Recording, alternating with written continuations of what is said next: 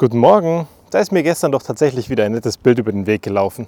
Da steht drauf, dein erster Workout wird schlecht sein. Dein erster Podcast wird schlecht sein. Deine erste Rede wird schlecht sein. Dein erstes Video wird schlecht sein. Egal was du tust, beim ersten Mal wirst du wahrscheinlich schlecht sein.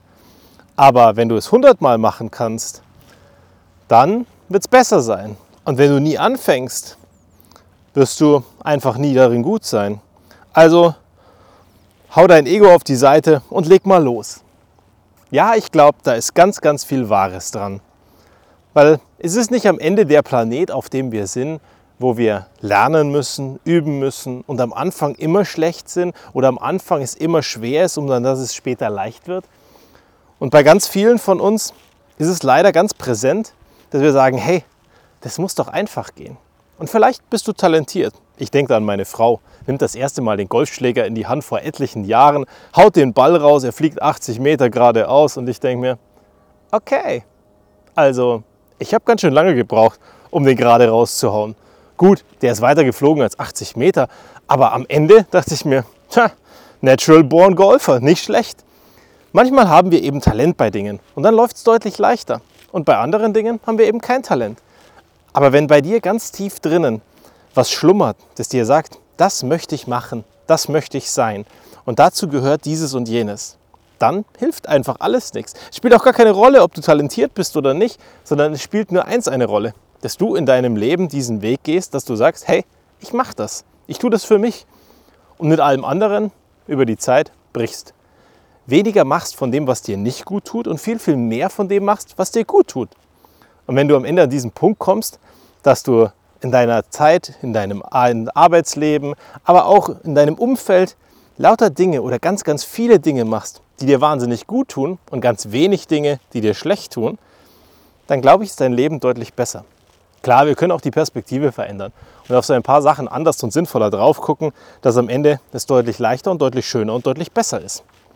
Nur am Ende bringt uns das auch nicht am Ende so richtig zu unserem Leben, das wir haben wollen.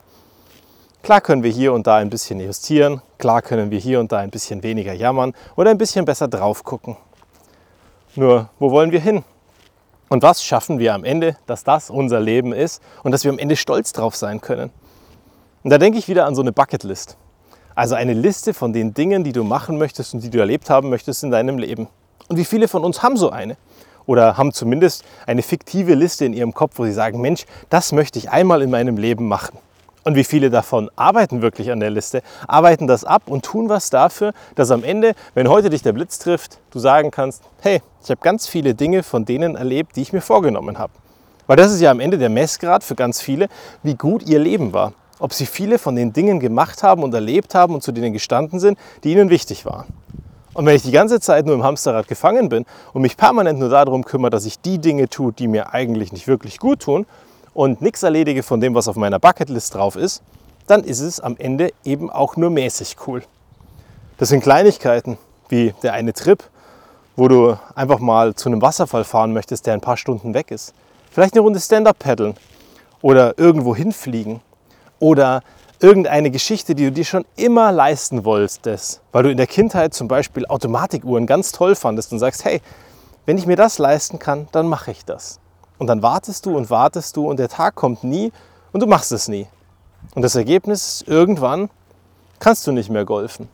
So wie es mal meinen Eltern ging. Mein Vater hat früher zu mir immer gesagt, wenn er in Rente ist, dann geht er jeden Tag auf den Golfplatz. Heute, einen Schlaganfall später, kann er nicht mehr richtig laufen. Auf dem Golfplatz ist er deswegen wenig. Eigentlich gar nicht. Und funktioniert jetzt sein Modell von der Rente, wie er sich das vorgestellt hat? Ich weiß es nicht. Wir haben tatsächlich nie darüber geredet.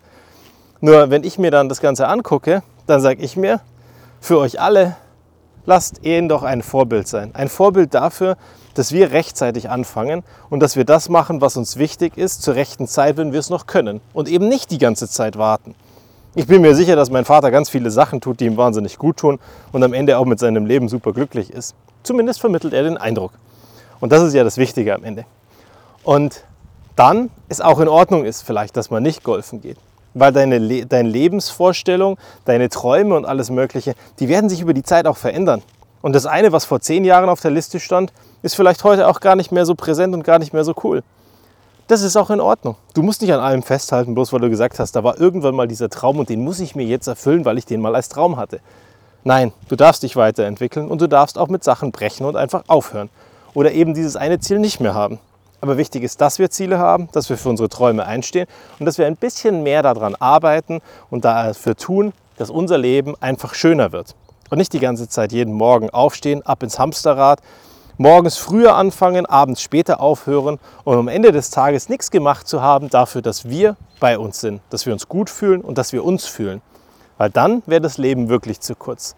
Weil dann bist du im Hamsterrad und hast aufgehört zu leben, obwohl du immer noch atmest. Was für eine grausige Vorstellung. Und da wünsche ich dir von Herzen, dass es bei dir nie so ist. In diesem Sinne, bis zum nächsten Mal.